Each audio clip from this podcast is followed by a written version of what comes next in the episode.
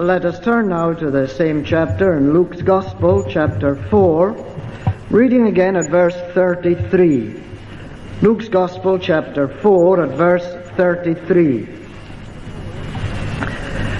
And in the synagogue there was a man which had a spirit of an unclean devil, and cried with a loud voice, saying, Let us alone. What have we to do with thee, thou Jesus of Nazareth? Art thou come to destroy us? I know thee who thou art, the Holy One of God. And Jesus rebuked him, saying, Hold thy peace and come out of him. When the devil had thrown him in the midst, he came out of him and hurt him not. And they were all amazed, and spake among themselves, saying, What a word is this? For with authority and power he commanded the unclean spirits, and they come out. As we continue with our study of the birth and the life and the ministry and the death and the rising again of our Lord Jesus Christ, we come here in this portion of Scripture to the first instance in the Gospels of the Lord Jesus Christ casting out a demon or an unclean spirit. And therefore we are faced with this whole question of what is known as demon possession. Now, there is a great deal of difficulty in the study of this topic, and I feel that personally I have neither the knowledge through reading and background reading, nor the personal experience in this field to be able to speak with much assurance and knowledge. And yet, we are brought in and brought bound to the Word of God. This is set before us. It is here in Scripture. And you and I who believe in the authority of the Word of God, and that all these words of men are truly the Word of God, we are commanded to study also this portion and to consider what Scripture teaches us about demon possession. Of course, the reaction of some as they read a passage like this, referring to Christ casting out an unclean devil or an unclean spirit, the reaction of some would be that this is just the relic of an unscientific age. Now the people in those days believed in such things as spirits and demons. Now the people in those days, they thought that what we know to be ordinary sicknesses were actually caused by spirits and by demons. But that in the modern scientific age in which we live, that such belief is in the realm merely of fantasy. It could be associated in the minds of those who would react in this way with what even today you can find in certain parts of the world with regard to animistic belief. How often in our travels in the Andes we used to see perhaps a strangely shaped tree or a curiously shaped rock and there there would be a little plate with some food or perhaps some rags tied to the tree. If you didn't know, you might wonder what it was. But if you did, you knew that it was the local people. Outwardly, of course, Catholic, but inwardly still worshipping the spirits, still animistic. And you would know that this was an offering set there to placate the demons or the spirits that dwelt inside the tree or the rock or the river or what have you. Why, the people would say, why should the tree be so strangely shaped? Why did it not grow like other trees? Because there was a spirit. And so there would be this, there is this animistic belief. And there would be many who would say that in the New Testament it's just the same. It's these superstitious beliefs that you and I have outgrown. Well, what actually does the Word of God teach? And I think that as we look through what the Word of God teaches, we will be providing an answer to this criticism that we've set before ourselves. I think that first of all, we must remember what we saw some weeks ago, that this speaks of the existence and activity of Satan. An incident like this, it speaks of the existence and activity of Satan. We can't limit ourselves to what are called here unclean devils or to demons or spirits. We must get beyond these and find that there is a basic teaching that goes beyond these in the Word of God that refers to the great conflict of all the ages. Not the conflict between East and West or between other superpowers, which are certainly real enough as conflicts, but the great spiritual conflict between God and that one who raised himself up in enmity against his creator, Satan, the prince, as the Bible calls him, of the power of the air. Shakespeare suggests in one play that all the world's a stage and all the men and women merely players. Well, if we take the biblical worldview, we'll change it slightly and say that all the world is a battleground and all are ranged on one side or another as followers of Almighty God or as followers of the arch enemy of God, of Satan. Now, of course, even when we come to this, although the Bible proclaims it so clearly and so unmistakably, although we saw the contest between Satan and our Lord Jesus Christ in the temptations, there are still those, and in our own day and found within the bounds of the Christian church, who would deny even this basic reality, who would tell us that not only are unclean spirits the relics of an outmoded age, but that the very existence of Satan himself is beyond the credibility of our present day. For example, let me quote from a well-known um, modern uh, theologian. He has many commentaries to his name.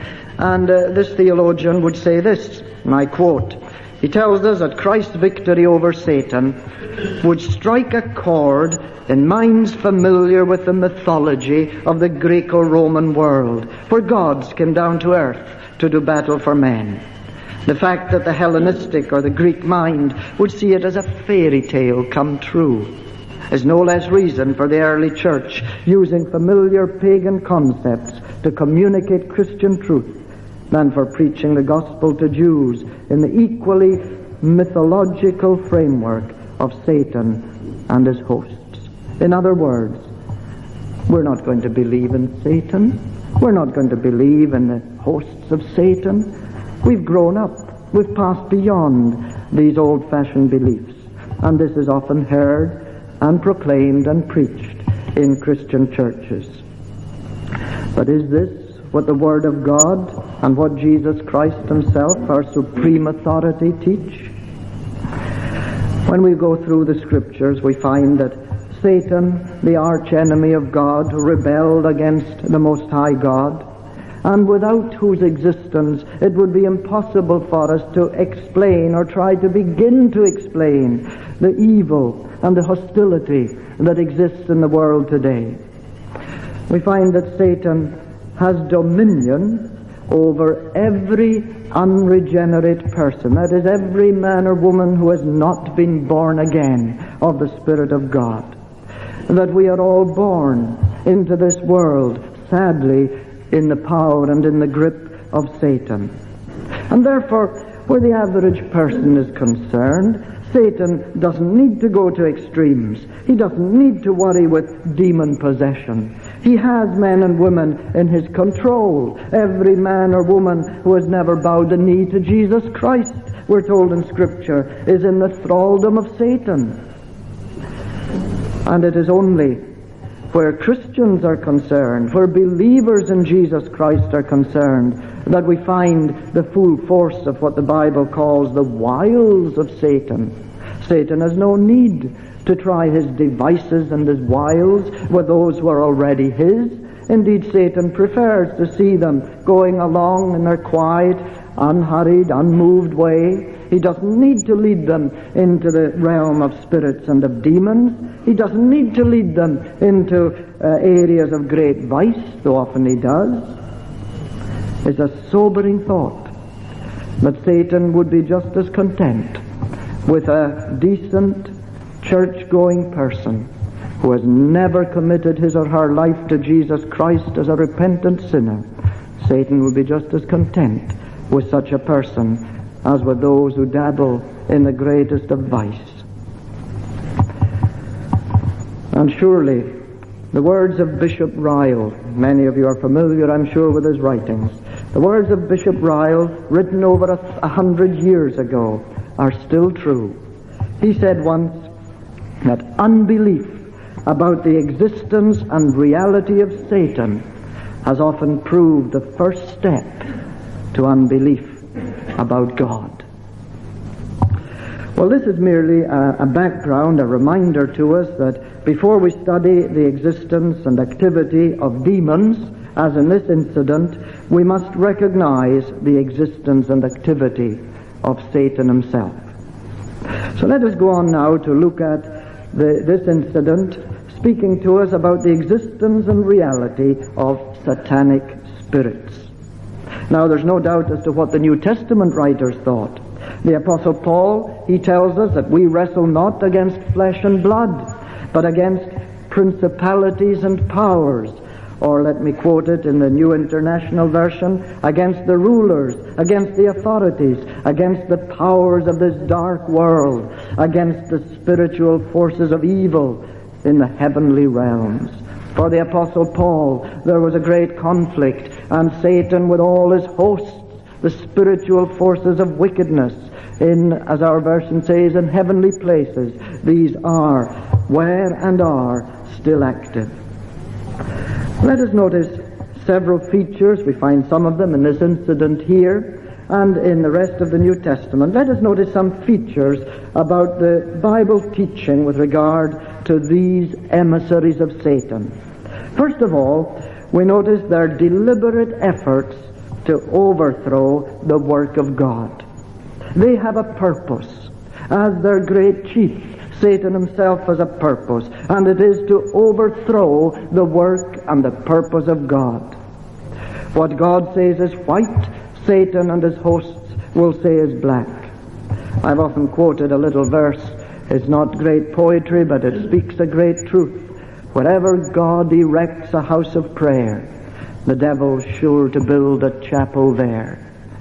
And the writer actually goes on to say, and twill be found upon examination, the latter, the devil, as the larger congregation. Their function, their purpose in life is to overthrow the work of God. And surely it's evident as we read through the whole of Scripture that while Satan and his hosts are active in the Old Testament and right to the close of the canon of Scripture, that there seems to be an intensification of their activity during the earthly ministry of our Lord Jesus Christ. It would seem that Satan, conscious that God Almighty had taken action in the coming of His Son, conscious that the atoning work of Calvary was just there to be uh, carried out, that Satan uh, launched a great counterattack. And so as we read through the Gospels, we find of the temptations of Satan himself, the activity of demons, of devils. We find that there is a great attack and that Jesus Christ himself goes on the attack against Satan and his hosts. In the Old Testament, you'll find that there are many, of course, many references to idolatry. Even the people of God, they fell into idolatry. They worshipped uh, dumb idols of silver and of gold and so on. And while it's true that the Old Testament writers, Isaiah for example, they pour scorn on idolatry, Read some of Isaiah's biting words, and he says, How ridiculous. How ridiculous to take a piece of wood that you'd burn in the fire to do some heating or some cooking, and to say it's your God.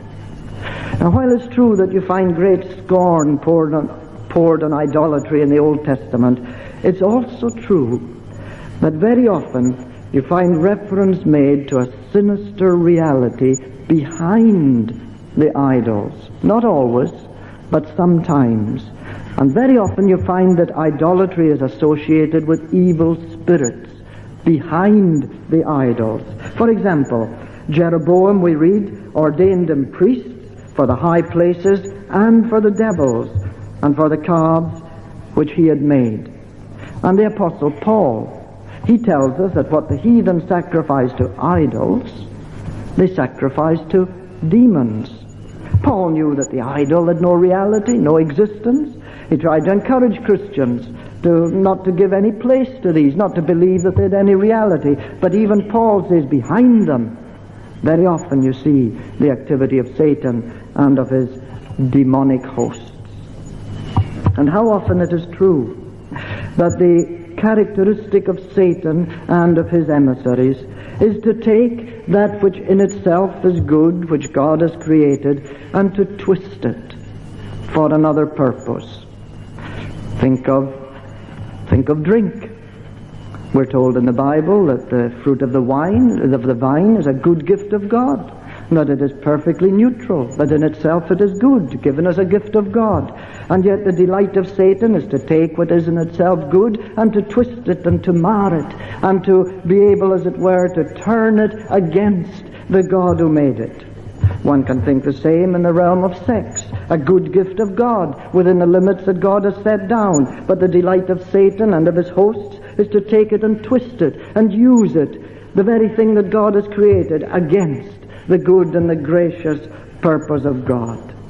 And one could enumerate so many activities and see how the, the prime purpose of Satan and his hosts is to overthrow the work and the purpose of God. But there's one great thing that you and I can remember, and it is this that none of these evil spirits, not even Satan himself with all his power, the prince of the power of the air, can move one finger without the permission of God.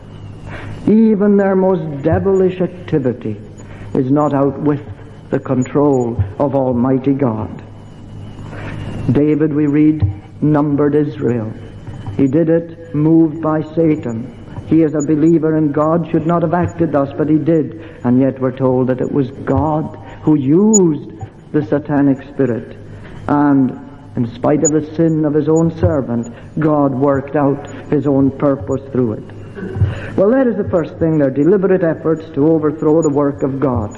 But let's hurry on and notice, coming more to the incident that we have here, notice their possession of certain individuals. And we have the case here in the synagogue. There was a man who had a spirit of an unclean devil or an unclean demon. And as I suggested, one finds this intensified during the ministry of Christ. Men and women who were no longer masters of themselves, who had been taken possession of by demons, emissaries of Satan.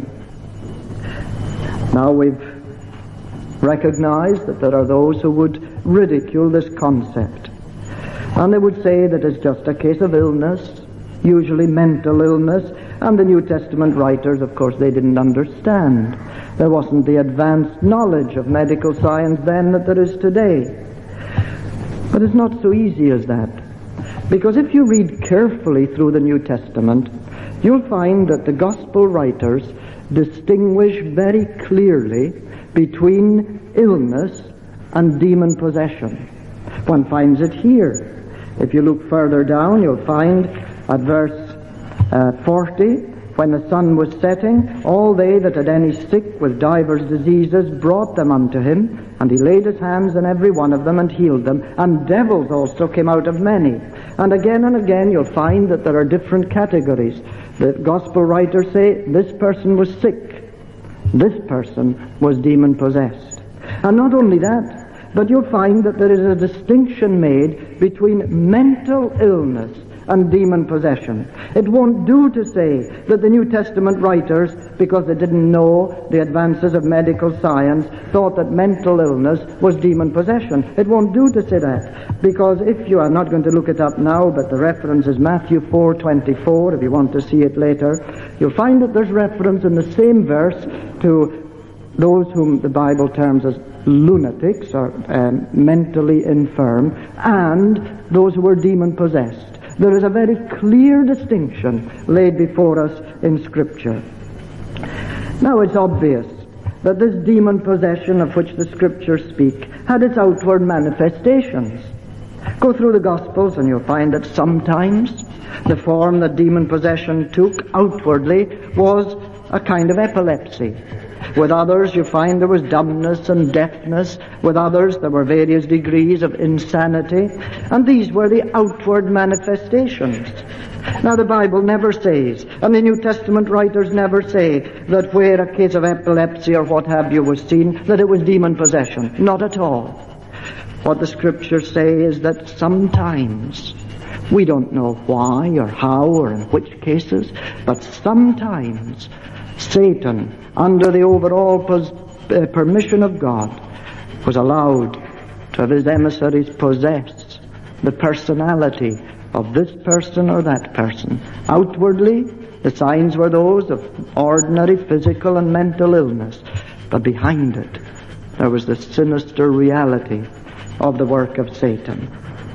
Now we should also notice in the New Testament that it was not always that the person concerned had deliberately handed over his or her life to Satan. As we shall see in a moment, that can happen. But it was not always like that. There were sometimes poor sufferers who were brought under the bondage of Satan. Our Lord speaks, for example, of a certain woman. You remember her uh, arthritic condition where she was bent almost double.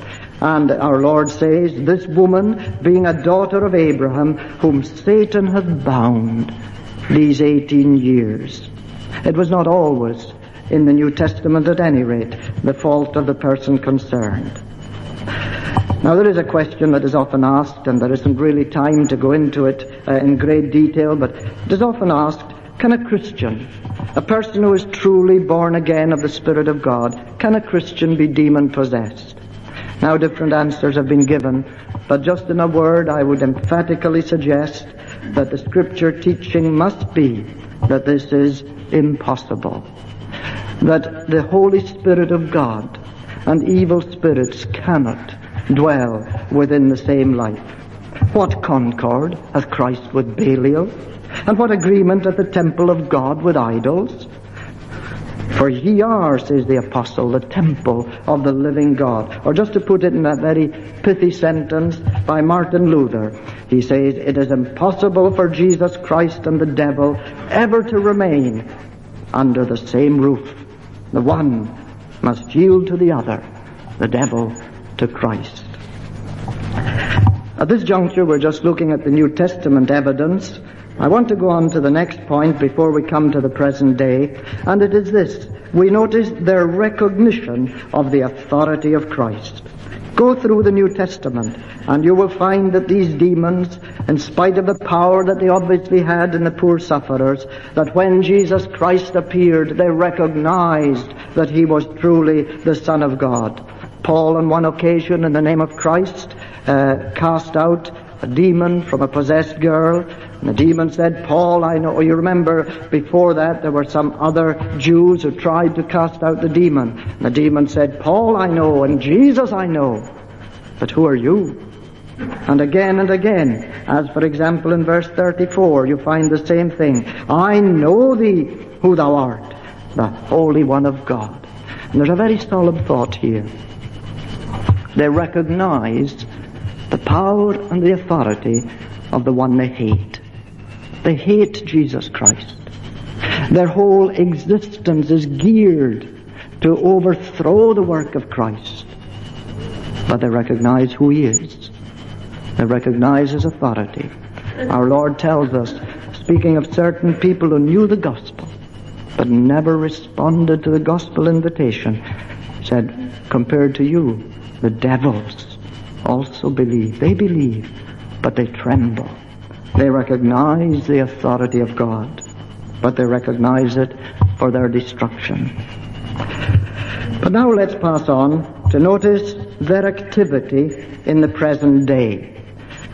Now, in the last few minutes of the study, not much can be said. But we can't obviously leave it at the New Testament times. The question is, can this kind of thing happen today? Well, there's no doubt that Satan is active. We accept that. We see his activity all around us. But can there be, and is there, this kind of demon possession of which the scriptures speak? I would make certain uh, basic statements first of all. In the first place, the New Testament doesn't give us criteria for recognizing possession. The New Testament doesn't say you will know that this person is demon possessed when you see this and this and this and this. We're never told that. We are never given an infallible rule so that we might know if a person is demon possessed. And therefore it can happen. I believe it does happen. But in the light of much sensationalist writing, and if you're familiar with even Christian bookshops today, you'll know that there is a, a rash of books on various aspects of demon possession and the occult and the activity of Satan and so on. It is very possible for Christians to see demon possession where it would appear it is not present. I remember a case in a certain old people's home that we were familiar with uh, Christian home, and there was a, an old lady who was very cantankerous, extremely difficult, wearing the patience thin of all the members of staff. And a good friend of ours who was, uh, who had been reading many of these books about demon possession and so on, was utterly convinced that the old lady was demon possessed. But to the rest, it was quite obvious that it was simply her temperament, her personality. As she got older, she got more cantankerous. Uh, and so there is the danger of seeing demon possession where it is merely the normal activity of Satan with which we are all familiar. And then secondly, surely it's fair to expect that where the gospel is preached and believed, where it's well known, where many have accepted it, surely it's fair to believe that demon possession will not be the problem to the same extent that it was in these New Testament times, where Christ came with his first assault on the Gentile world. Uh, Martin Luther said on one occasion, When I was a child, there were many witches who bewitched both cattle and men, especially children. But now these things are not so commonly heard of, for the gospel thrusteth the devil out of his seat. Now, I had quite a long quotation here. I'm afraid I'll have to leave it out, but I'll summarize it. There was a missionary of the Reformed Presbyterian Church who went to China and Korea in the last century, a Dr. Nevius. And he was a fine Christian, brought up in the same tradition as you and I in Reformed churches, and he believed firmly that this talk of demons was no longer relevant, that in Christ's day there were, but today, no, it was just a relic of a barbarism and a superstition that no longer had a place. When he went to China and Korea, he discovered that there were cases that were grave and serious.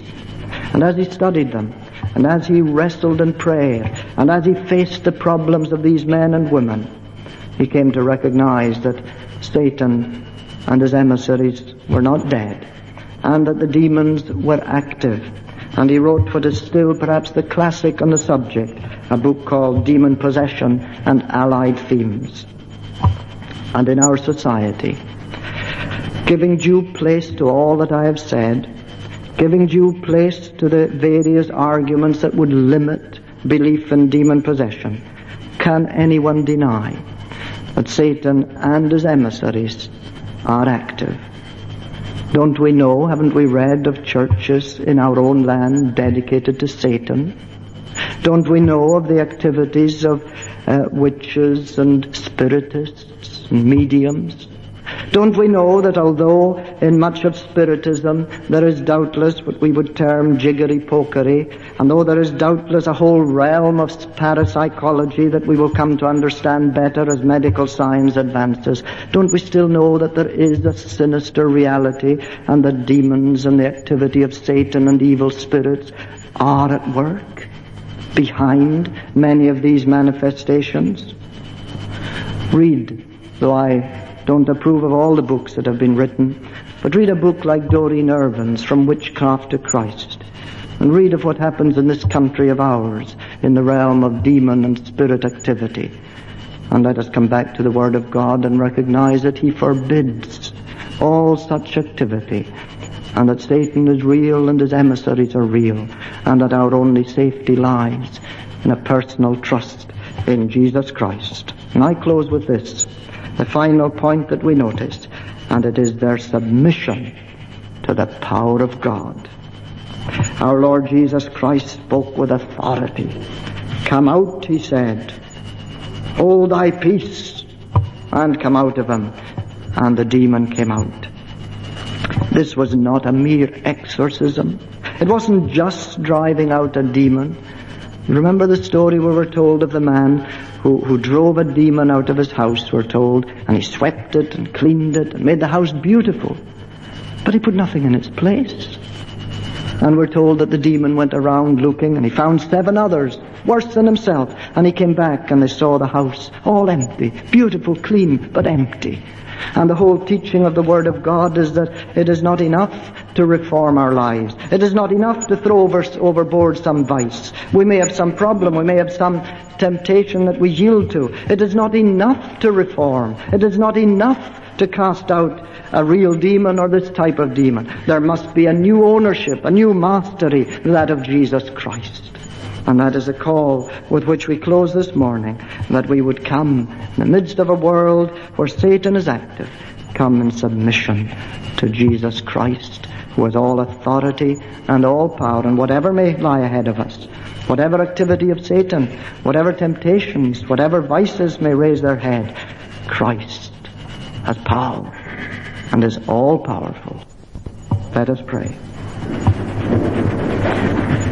O oh Lord our God, we recognize that we have not fully investigated nor understood all the teaching of Thy Word, and yet we pray that what we have read and what we have considered together would be burned in upon our hearts by Thy Holy Spirit. May it please Thee to forgive anything that may have been said amiss or not in total agreement with Thy Word. Grant that we would forget what is merely of man, but that we would remember what is truly of God. And may each one of us recognize the spiritual danger in which we stand, that we would come with our needs and our sins and our problems to Jesus Christ and crown Him Lord of all. We ask it in His name and for His sake. Amen.